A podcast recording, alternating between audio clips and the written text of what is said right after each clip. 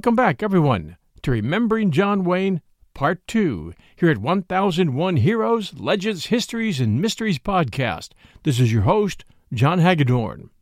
Although I grew up in California, I spent most of my adult life in Virginia. Most of you have probably heard of Colonial Williamsburg. It's a very popular international tourist destination and does very well with its portrayal of colonial American history. In early November of 1978, Perry Como did a Christmas special in Williamsburg and invited John Wayne and Diane Canova as guests. Although Perry Como was popular at the time, huge crowds poured in just to see John Wayne. It was a huge event and received coverage in all the local papers. John Wayne tended to draw crowds like that wherever he went. Those people in Williamsburg in November of 1978 had no clue that John Wayne had less than one year to live. He went where he was in demand and kept his failing condition quiet and out of view of the public because he felt that if his image faltered, it would disappoint his fans. And he was hurting in many ways. And many people don't know that on May 26, 1979, Wayne was awarded a Congressional Gold Medal, and dozens of American leaders and talents testified in front of Congress on his behalf. Some of their names Maureen O'Hara, Elizabeth Taylor, Frank Sinatra, Katharine Hepburn, General and Mrs. Omar Bradley, Gregory Peck, Robert Stack, James Arness, and Kirk Douglas, to name a few. Robert Aldrich, president of the Directors Guild of America, made a particularly notable statement which fits well with our story here. He said, It is important for you to know that I'm a registered Democrat, and to my knowledge, share none of the political views espoused by the Duke. However, whether he is ill disposed or healthy, John Wayne is far beyond the normal political sharpshooting in this community. Because of his courage, his dignity, his integrity, and because of his talents as an actor, his strength as a leader, his warmth as a human being throughout his illustrious career, he is entitled to a unique spot in our hearts and minds. In this industry, we often judge people, sometimes unfairly, by asking whether they have paid their dues. John Wayne has paid his dues over and over, and I am proud to consider him a friend, and I am very much in favor of my government recognizing in some important fashion the contribution that Mr. Wayne has made. Wayne was posthumously awarded the Presidential Medal of Freedom on June 9, 1980, by President Jimmy Carter. He had attended Carter's inaugural ball as a member of the loyal opposition, as he put it. In 1998, he was awarded the Naval Heritage Award by the U.S. Navy Memorial Foundation for his support of the Navy and military during his film career, especially in movies like In Harm's Way. In 1999, the American Film Institute named John Wayne 13th among the greatest male screen legends of classic Hollywood cinema. In the essay John Wayne, a love song. Joan Didion recalls the first time she saw John Wayne in a movie. It was there, that summer of 1943, while the hot wind blew outside, that I first saw John Wayne. Saw the walk, heard the voice. Heard him tell a girl in the picture, called War of the Wildcats, that he would build her a house at the bend in the river where the cottonwoods grow. As it happened, I did not grow up to be the kind of woman who was the heroine in a Western. And although the men I have known have had many virtues and have taken me to live in many places I have come to love, they have never been John Wayne, and they have never taken me to that bend in the river where the cottonwoods grow. Deep in that part of my heart where the artificial rain forever falls. That is still the line I want to hear. When John Wayne rode through my childhood, and perhaps through yours, he determined forever the shapes of certain of our dreams. It does not seem possible that such a man could fall ill, could carry within him that most inexplicable and ungovernable of diseases. You can hear it in the last two quotes I just shared with you. Wayne embodied the icon of strong American masculinity in both his films and his life. And you heard some of the descriptions of him just now using the words courage, dignity, integrity, and warmth. Later, we'll talk about his long battle with two kinds of cancer and how one of his sons manages the John Wayne Cancer Institute today. Today, in part two, I'll share my top eight favorite John Wayne movies with you and give you a little background on them in case you want to try them. I already mentioned a couple of them in part one. And by the way, before we get rolling here, John Wayne and I have a few things in common. His favorite authors were Charles Dickens, Arthur Conan Doyle, and Agatha Christie. He enjoyed a good game of chess, and although I don't expect anyone to believe this, or much less care, we are distant relatives. I didn't know this until two years ago when we were sponsored by Ancestry.com, and two of their genealogy experts built two family trees for me one featuring my adoptive family and those who came before, and one of my biological parents and those who came before. Parents of whom I had no clue except for my bio mother's name, God rest her soul.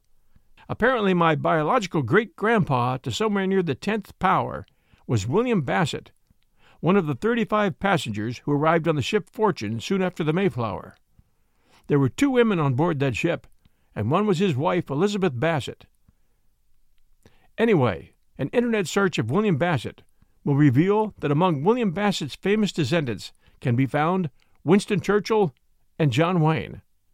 Not bad company. And although it's extremely remote, at least I can say I have a vested interest in this story. We ended part one in 1952, and John Wayne's career was on a roll. In July of 1953, there was a temporary alimony hearing at which Chata, Wayne's second wife, accused him of 22 acts of physical cruelty, claiming that Wayne had clobbered her and asking for an order to restrain him. Wayne, on the other hand, swore that he never once struck Chata, but he held her back at arm's length whenever she charged at him in a drunken rage, which was at least 31 times. So he claims in his countersuit. And he was probably giving her the benefit of the doubt. Many witnesses had seen how Chata reacted in a drunken rage, accusing Wayne of love affairs. She ended up with a settlement of $1,100 a month, and he headed for Mexico to film Hondo. Hondo is a good Western story in which a U.S. cavalry scout finds a lonely woman trying to run a ranch in the desert with her young son Johnny. He finds out that her husband deserted her after an Apache attack, and he tries to convince her to abandon the ranch for her own safety but she refuses. There was some real controversy behind the scenes with the actress Geraldine Page, who, as one story relates, tried to get real Western flavor by not bathing for a long while when filming began.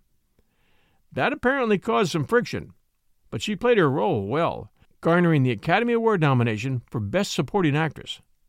That was her first film, and in it one of her lines was, I know I'm a homely woman. She must have said that well. She would later say of Wayne, Duke never yelled at me.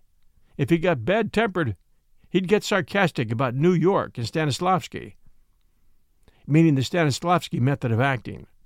Learning ways to draw those emotions from your inner self if you haven't actually experienced it. So we're safe to assume that Geraldine Page, never having lived alone on a desert ranch surrounded by bloodthirsty Apaches, had to draw those emotions from her mind. She must have done well with that. She might have pictured herself alone on a New York subway at 2 a.m. That would come close. To quote Mike Rowe, just saying. There were times when I was on the verge of saying I'd had enough and telling him what he could do with his cowboy picture, when he'd suddenly calm down and say, Ah, Geraldine, you're not mad at the old Duke, are you? And I'd say, No. And when I got back to the hotel, I'd say to myself, I'm so stupid. I'm the same as all the others. I get taken in by that charm, that tremendous charm. In a funny way, I just loved him, she said. He was John Wayne, on screen and off. We'll return with part two of Remembering John Wayne right after these sponsor messages. You know how to book flights and hotels. All you're missing is a tool to plan the travel experiences you'll have once you arrive. That's why you need Viator. Book guided tours, activities, excursions, and more in one place to make your trip truly unforgettable. Viator has over 300,000 travel experiences to choose from Everything from simple tours to extreme adventures and all the niche, interesting stuff in between. So you can plan something that everyone you're traveling with will enjoy. Real traveler reviews give the inside scoop from people who've already been on the experiences you're considering. So you can plan with confidence. Free cancellation helps you plan for the unexpected. And 24 7 customer support means you can travel worry free. Download the Viator app now and use code Viator10 for 10% off your first booking in the app. Find travel experiences for you. Do more with Viator. And now, back to our story. Next came the Howard Hughes film, The High and the Mighty, number three of my eight favorites. The story involves an airplane en route from Hawaii to California, which runs into trouble. Robert Stack plays the pilot, who loses his calm when an engine catches fire. The crew and passengers, sensing that the end is near, began to recall and assess their past lives. That movie became the source for many airplane disaster movies to follow, finally ending in the spoof film Airplane, which draws many similarities from The High and the Mighty.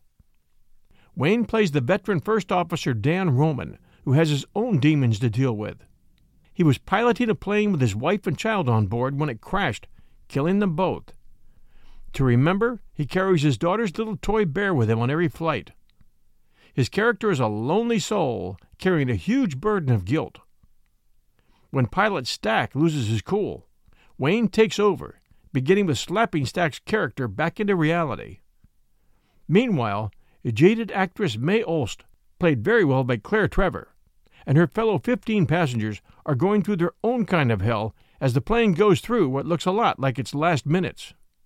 Claire Trevor, who had won the Oscar for Best Supporting Actress in Key Largo, got to know Wayne's third and new wife at that time, Pilar, very well during that filming, which was Wayne's first CinemaScope film.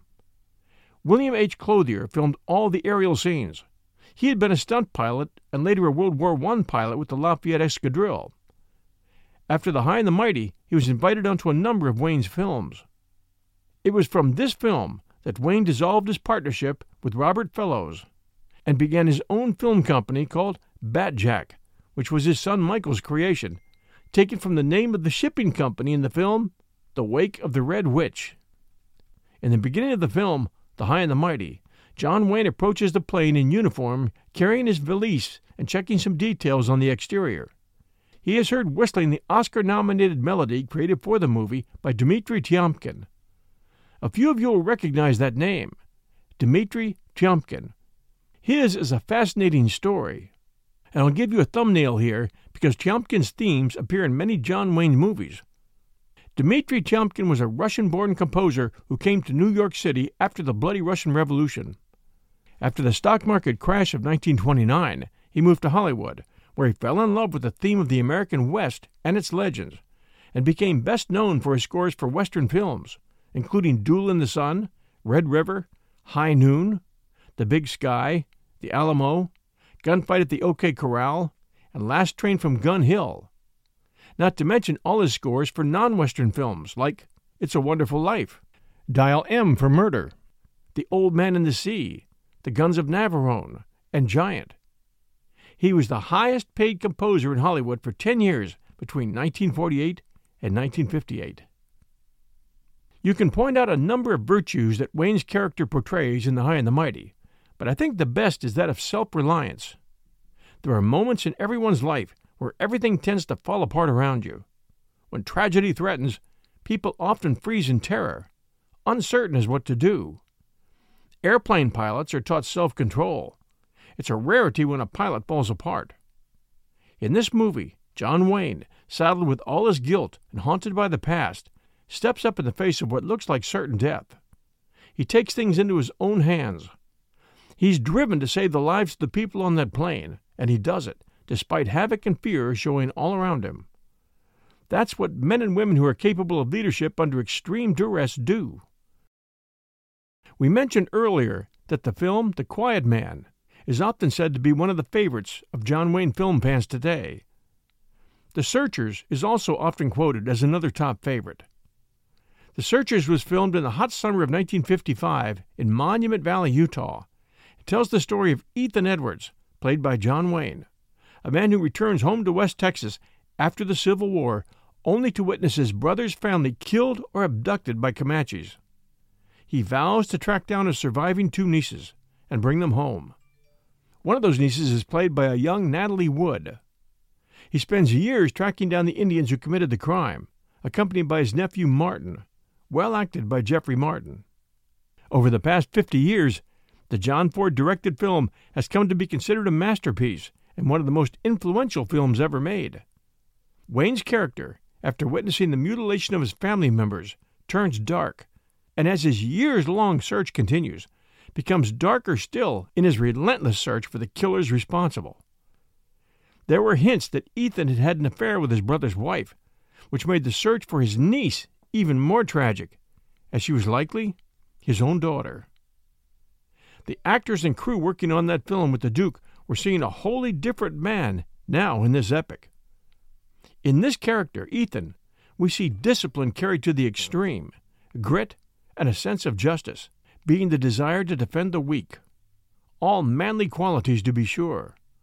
All carried out relentlessly over a period of years in a single man hut which required toughness and courage. Duke's young son Patrick had a role in The Searchers and did very well.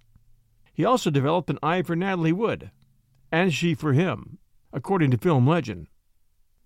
His next big film was Rio Bravo, not one of my favorites, although the cast, starting with Angie Dickinson, was superb. Our long in the tooth fans all have a good story to tell about Angie Dickinson, or at least some good memories. She was 26 years old then.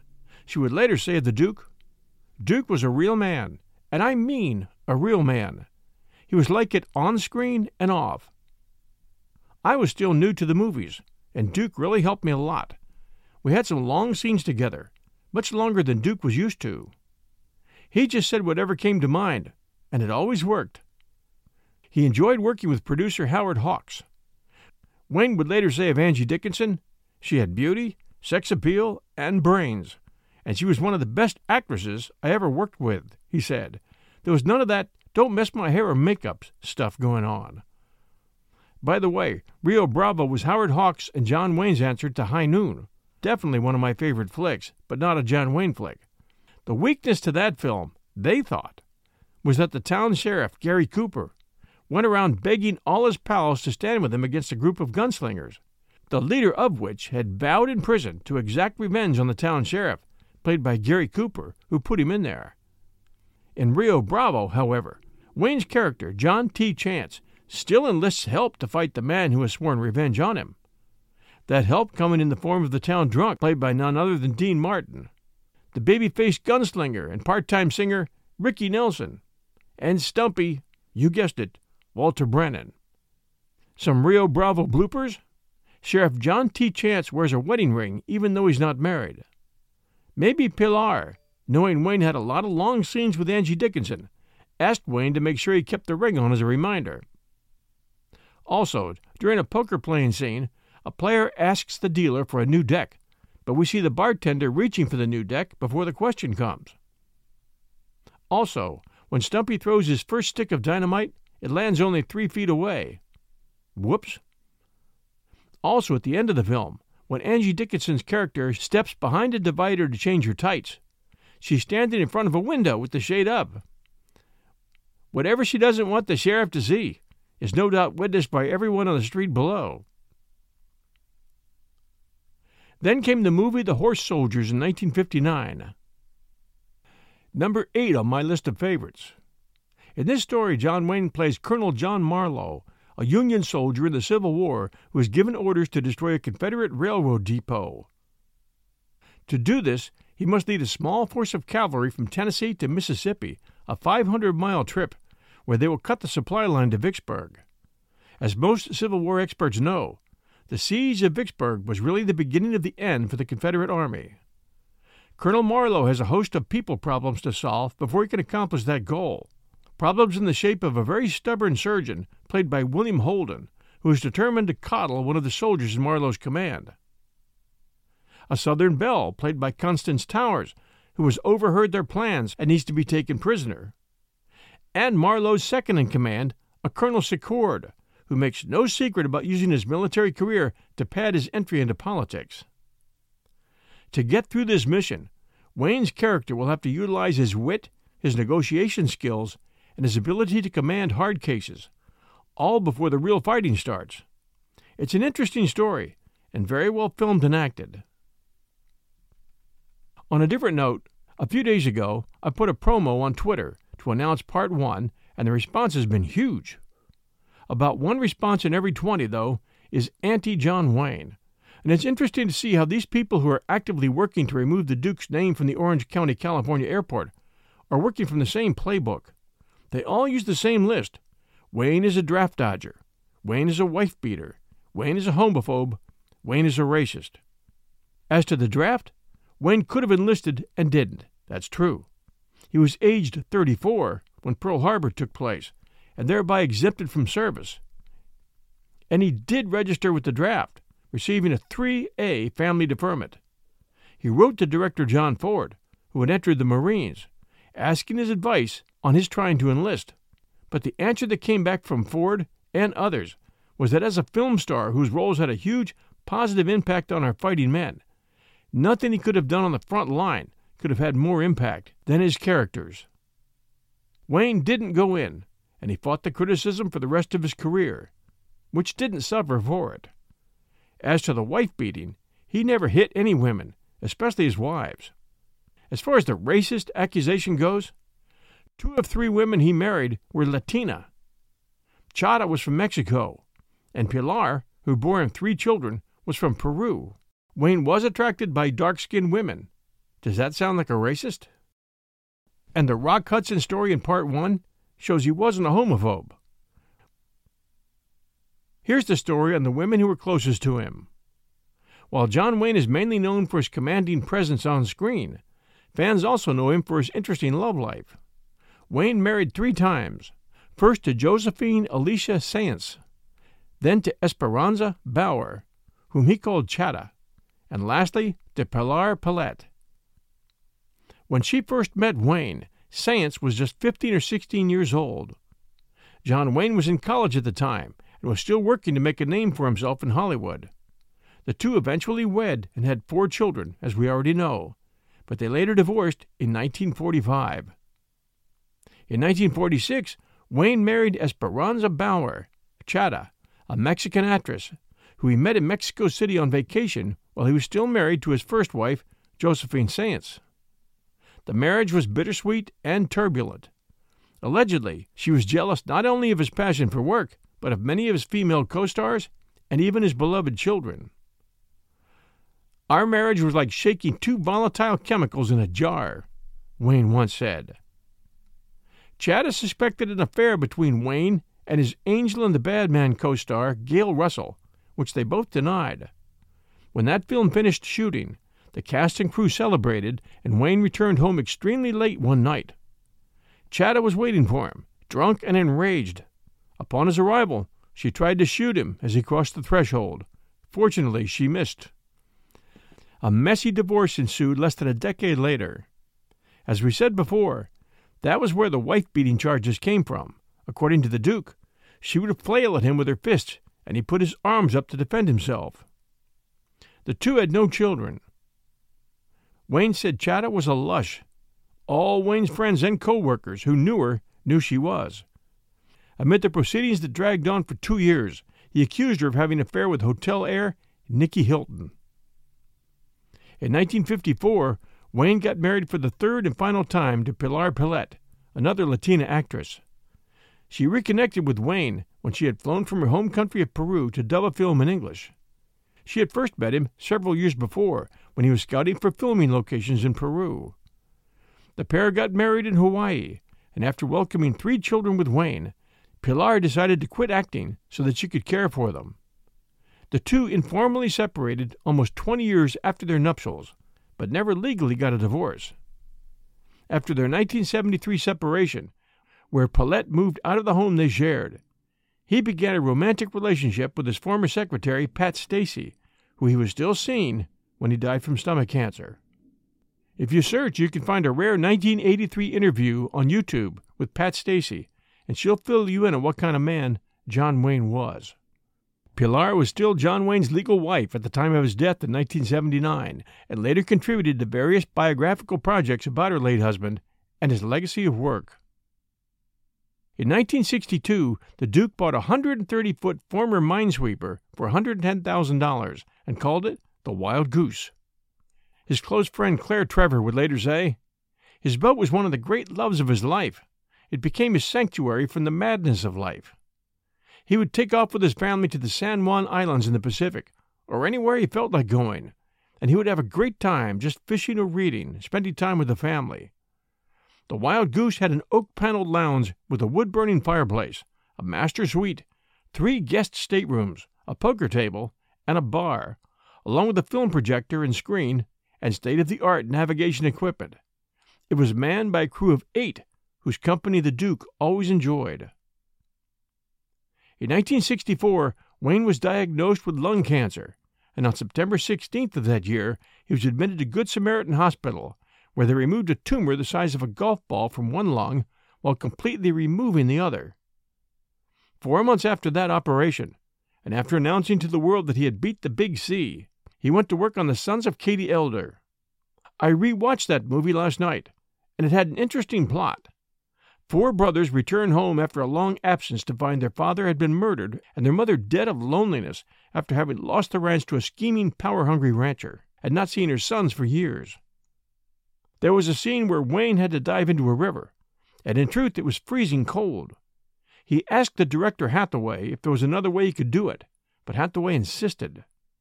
Wayne played the scene like a pro, but he had to spend the rest of the day on his oxygen tank, a regular fixture now after his operation. To the public, it was the same tough man they saw when Wayne played characters in films like In Harm's Way, El Dorado, Rio Lobo, and others. But he was wearing a toupee now and keeping an oxygen tank close. All the pain was being felt off screen. For me, The Cowboys, made in 1972, was my favorite John Wayne film, hands down. There are a lot of reasons, but mostly because this story is a story of a group of boys who, due to unforeseen circumstances, have to grow up fast. Each one, in his own way, has to overcome his own personal fears and shortcomings. As a boy, I always wanted to act in a Western. I got to know horses well and took every chance I could find, including summer camp, to become a good horseman. In college, I found a job gently new horses in the spring for a summer camp. As an adult, I went on a cattle drive in Utah, and I got a part in a TV episode of the FBI Files, which cast me as an FBI agent in Arizona, whose job it was to solve the hijacking of a Brinks style security van and the murder of its guards. Although a hat wasn't called for, I donned my own Stetson and jeans and boots to play the Arizona FBI agent who entered the crime scene, and they never questioned it. So I finally got at least a part of my wish to play a cowboy answered. The show, filmed at Dominion Pictures in Virginia, played on Discovery Network for years, and it's probably still out there today. It wasn't a speaking part, so it was no big deal, but it got me in a lot of scenes, and sure checked an item on my bucket list. For those boys who all got the parts in this John Wayne film, The Cowboys, all I can say is, wow, what a get. The Cowboys began filming in April of 1971 on the San Cristobal Ranch near Santa Fe, New Mexico, with a budget of $6 million. The film starred John Wayne, Roscoe Lee Browne, and Bruce Dern, and featured Colleen Dewhurst and Slim Pickens. It was the feature film debut of Robert Carradine. Based on the 1971 novel of the same name by William Dale Jennings, the screenplay was written by Irving Ravetch, Harriet Frank Jr., and Jennings, and the film was directed by Mark Rydell. And here's the plot. When his ranch hands abandon him to join a gold rush, aging rancher Will Anderson, played by the Duke, is forced to find replacement drovers for his upcoming 400 mile cattle drive he rides into deserted Bozeman, Montana, where his friend Ance Peterson suggests hiring local schoolboys.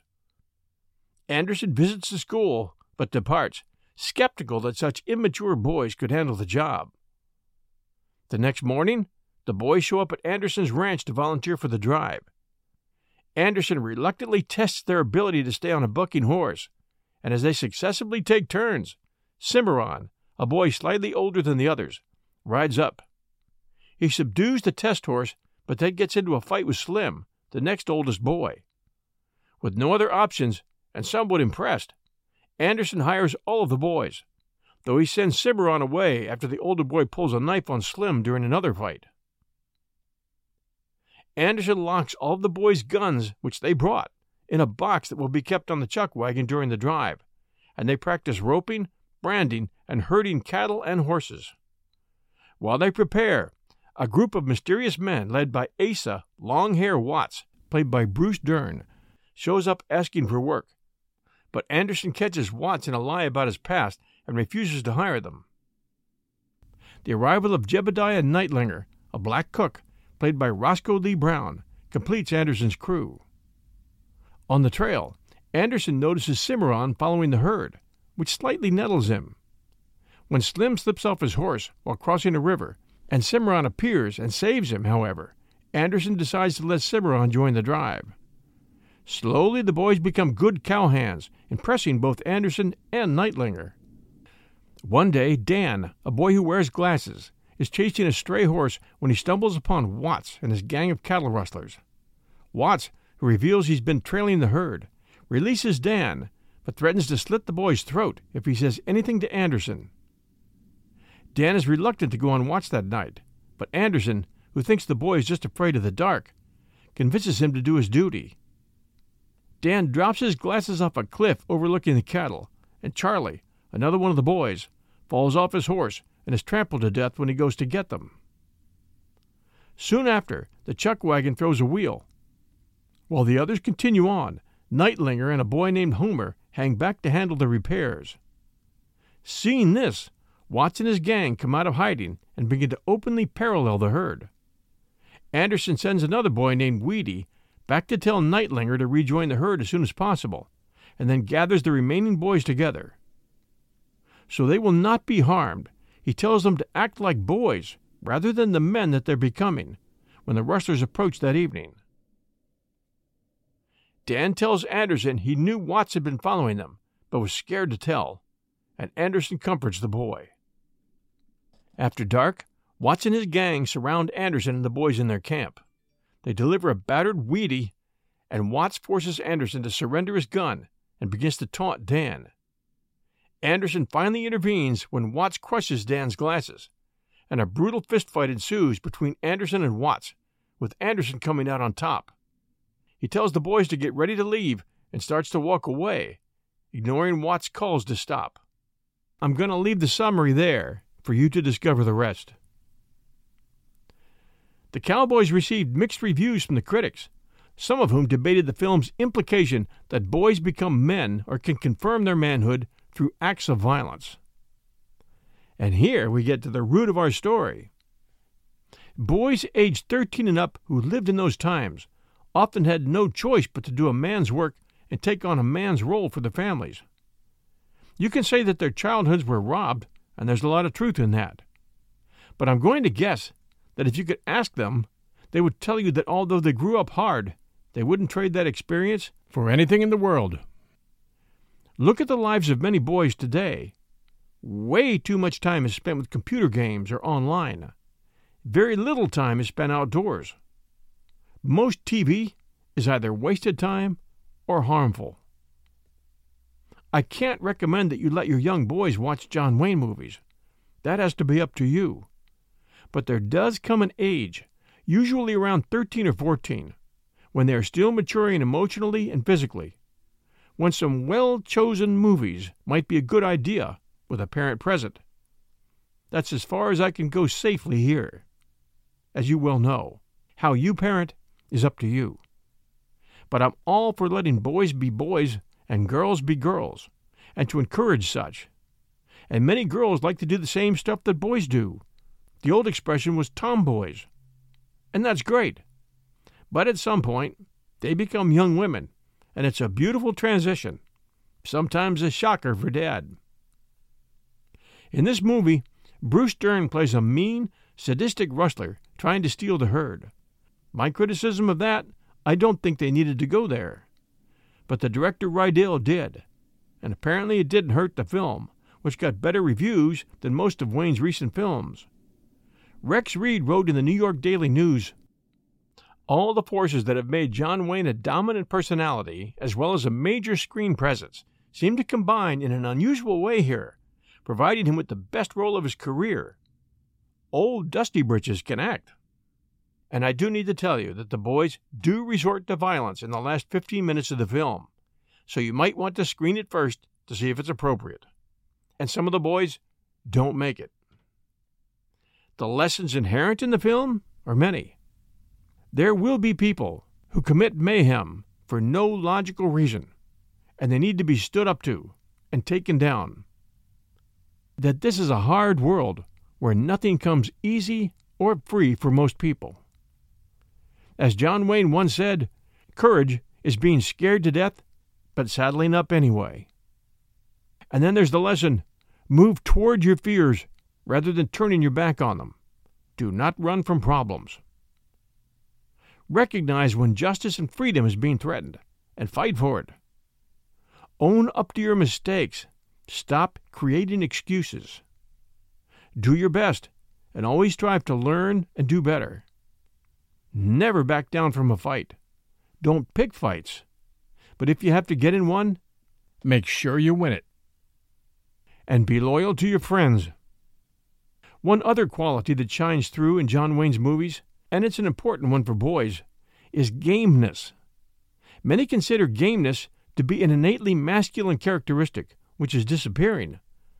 A parent can't teach it, although they can show it. John Wayne films almost every one of them, show it, especially in the case of the boys and the cowboys. They are game to show up for a job which many consider to be over their heads. They show gameness in hitting the trail and driving steers and in overcoming the many challenges they end up facing. Many people frown on real warrior type masculinity today, but it is what's needed to keep our country free. Just ask the Navy SEALs and Special Forces operators. Just ask the cop on the street today. Ask a firefighter. All these people run toward trouble, not away from it. At the beginning of the movie The Cowboys, Rancher Anderson and the cook are trying to carefully father the boys. It's a fascinating story in that regard. Maybe they can't teach it as parents, but they can surely encourage gameness. To them, gameness means courage to step into it, Maybe your first try at roping a calf, or branding a calf, or riding a bronco, or jumping into a cold lake. They know that every time a boy takes on a new challenge and does well, he grows. If he fails, they encourage him to get back on the horse, re enter that game, and accept the next challenge. Moving from challenge to challenge in a computer game teaches a boy nothing. In real life, it teaches him everything. Of course, when a wagon full of showgirls arrives just passing through, the two dads in this film send the wagon on their way quickly, as some of the older boys are beginning to show interest. Aware of his repetitive screen roles as a paternal figure, John Wayne said the movie was based on a formula that worked in Goodbye, Mr. Chips and The Sands of Iwo Jima. In all three films, an adult takes a group of youngsters and initiates them into manhood by instructing them the right skills and values. Wayne did not hesitate to appear in The Cowboys, despite the fact that no actor in his right mind would try to match the antics of 11 kids on screen. But for him, it became the greatest experience of his life. Here is some great behind the scenes trivia from The Cowboys. Roscoe Lee Browne, who played the black cook, was urged by his friends not to work with the right wing John Wayne. He ignored them, and the two actors refrained from discussing politics during the filming. Despite their political and social opinion differences, John Wayne and Roscoe Lee Browne did share a love of poetry. They sometimes quoted their favorite verses between takes. One of the most unforgettable boys was the pint sized Hardy Fimps, who was played by Clay O'Brien. Clay O'Brien, now Clay O'Brien Cooper, went on to become an eight time world champion team roper competing in the Professional Rodeo Cowboys Association. He is still among the all time top money winners in the PRCA. He was born in May of 1961 and he was 11 years old when he acted in The Cowboys. Roscoe Lee Browne later said, Some critics complain that I spoke too well to be believable. When a critic makes that remark, I think, if I had said, Yassa, boss, to John Wayne, then the critic would have taken a shine to me. Several of the boys' parents are played by their real life parents. There was and still is a lot of angst against the evil character that Bruce Dern played in that film. His daughter, Laura Dern, says that some of her friends' parents canceled playdates with her because of her father's role in The Cowboys. The movie also spawned a short lived TV series, The Cowboys, in 1974. It lasted one season, with Robert Carradine and young Martinez reprising their roles of Slim and Cimarron from the movie. Robert Carradine, Slim, is the youngest son of John Carradine, who appeared with John Wayne in The Shootist in 1976 as an undertaker. He was also in The Man Who Shot Liberty Valance in 1962, but they didn't appear together. Director Mark Rydell originally sought George C. Scott for the role of Will Anderson because he despised John Wayne's views on the Vietnam War. About half the boys in the Cowboys had experience on the junior rodeo circuit, and the rest were taught what they had to know during production. The tune that is played on guitar at the campfire is Guitar Concerto in D major by Antonio Vivaldi. Future teen idol and singer Leif Garrett auditioned for the film The Cowboys, but was turned down because he was told he lacked the necessary rugged look. A few years later, he starred in two westerns with Lee Van Cleef and played the lead role in a television movie set during the American Civil War. The Cowboys film is included among American Film Institute's 2005 list of 250 movies nominated for AFI's 100 Years of Film Scores. Our last movie for this story, and my number six favorite, is The Shootist, which I do not recommend as a character builder, but it is a pretty good flick, and it brings in some of Hollywood's greatest talents, the names of whom you'll hear just ahead. The Shootist is a 1976 American Western film directed by Don Siegel and based on Glendon Swarthout's 1975 novel of the same name. It was John Wayne's final film role before his death in 1979. The supporting cast includes Lauren Bacall, Ron Howard, James Stewart, Richard Boone, Hugh O'Brian, Harry Morgan, John Carradine, Sheree North, Scatman Crothers, and Rick Lenz. In 1977, The Shootist received an Oscar nomination for Best Art Direction, a BAFTA Film Award nomination for Best Actress to Lauren Bacall, and a Golden Globe Award nomination for Best Supporting Actor, Ron Howard, as well as the National Board of Review Award as one of the top 10 films of 1976. The Shootist received widespread critical acclaim, garnering an 83% positive rating on Rotten Tomatoes. The opening scenes of The Shootist are a narrated flashback of the 30 plus killings by sheriff turned gunfighter John Bernard J.B. Books, using actual scenes from John Wayne's past films. Now an older man, J.B. Books arrives in Carson City, Nevada in late January 1901. Almost immediately, just outside of town, he gets into a dangerous confrontation with an armed robber. Books disarms the robber quickly by wounding him.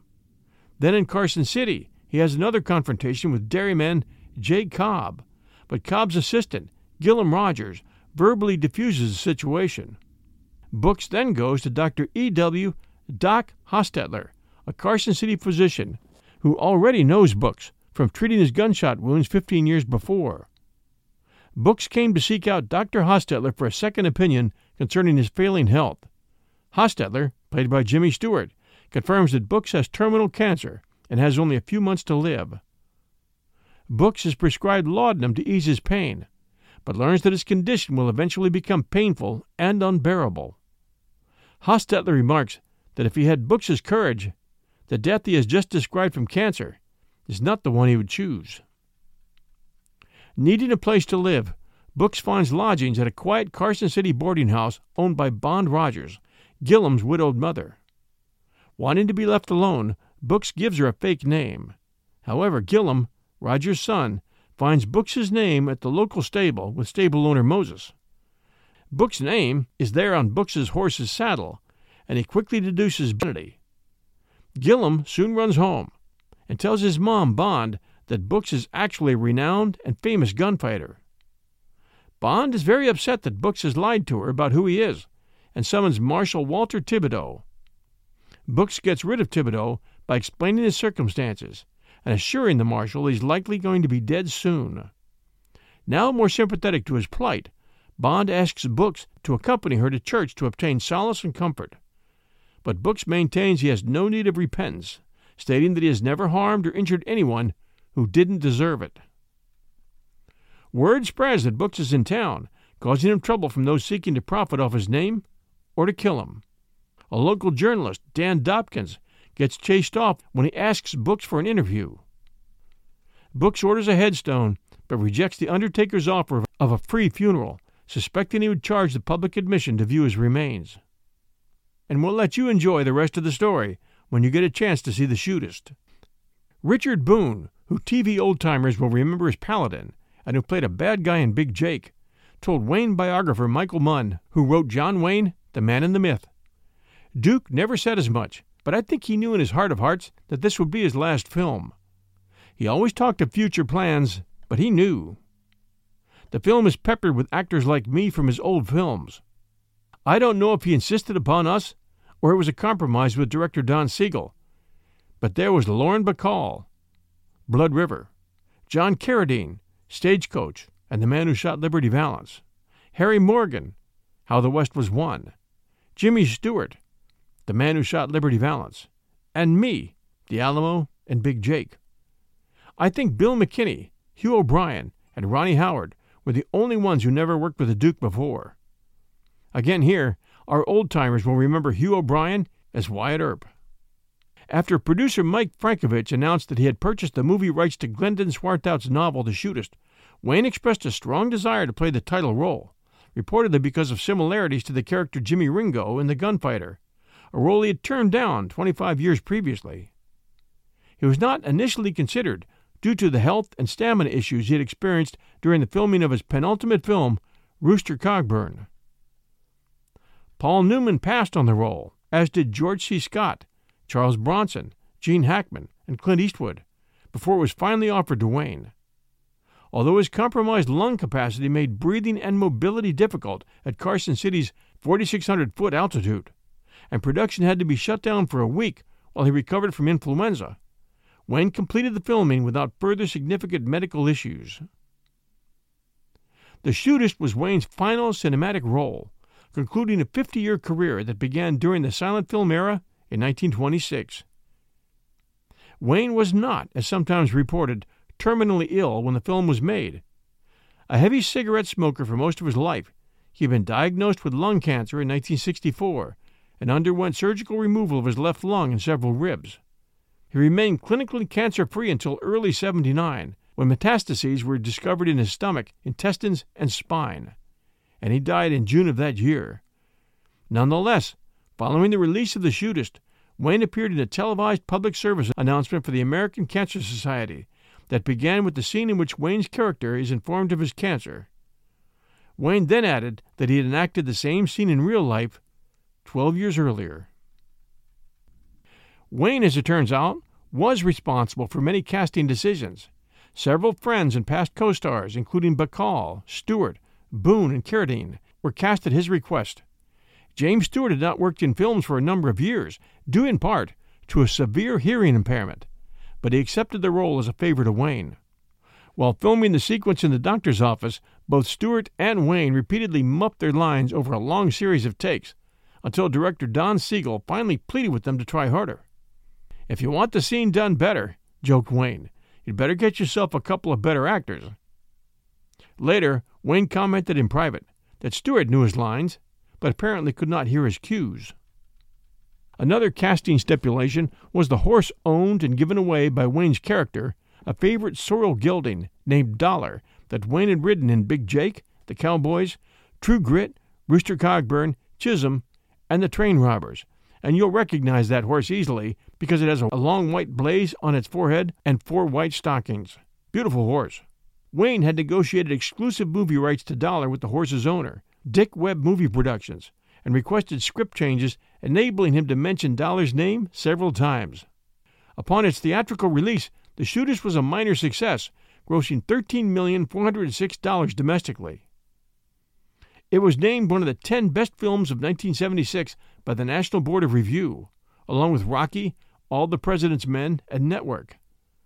Film critic Roger Ebert of the Chicago Sun-Times ranked The Shootist number 10 on his list of the 10 best films of 1976. The film was nominated for an Oscar, a Golden Globe, a BAFTA Film Award, and Writers Guild of America Award.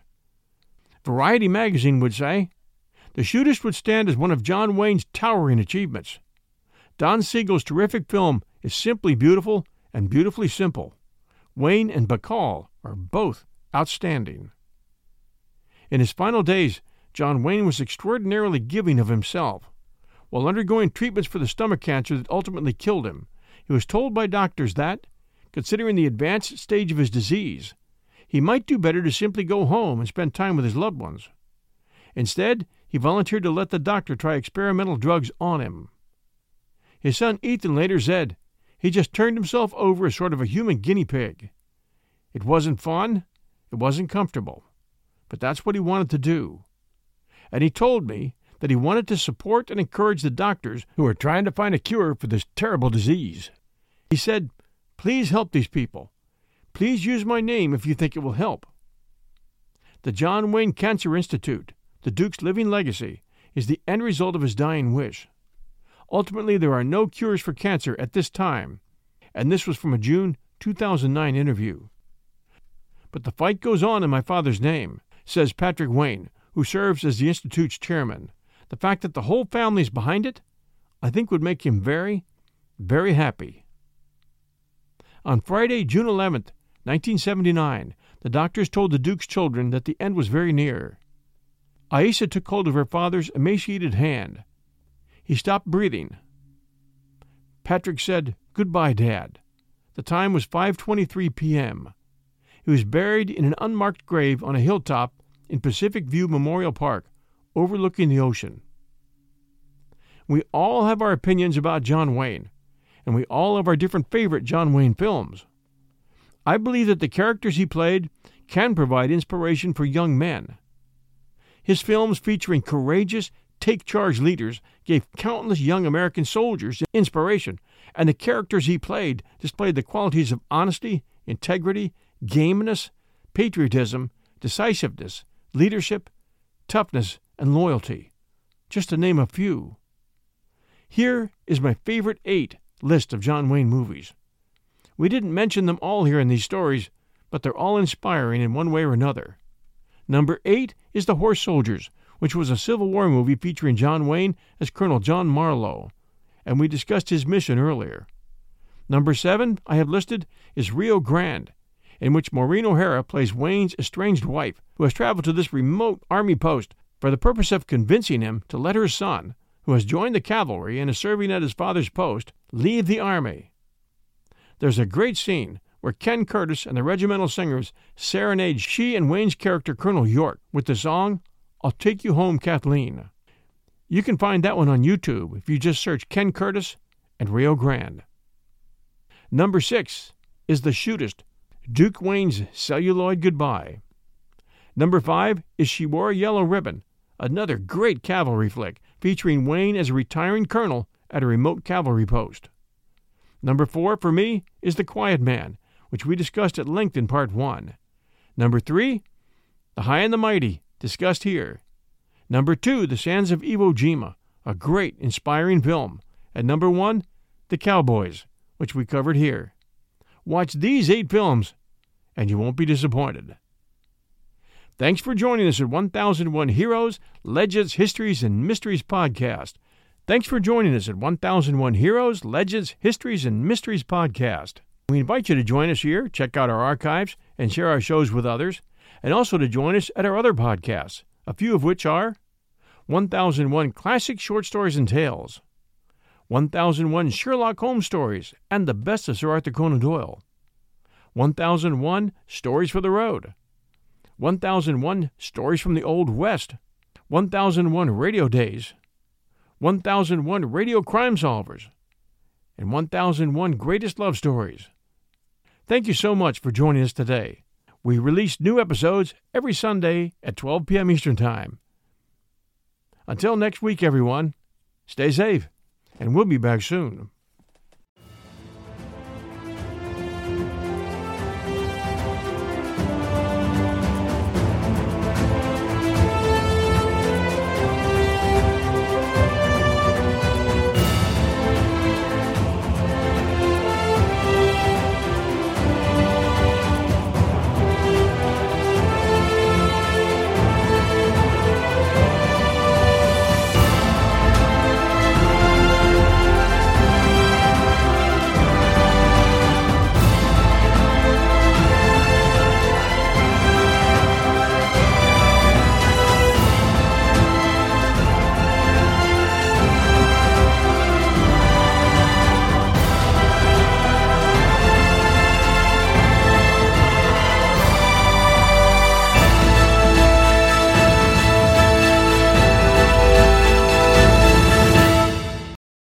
Without the ones like you, who work tirelessly to keep things running, everything would suddenly stop.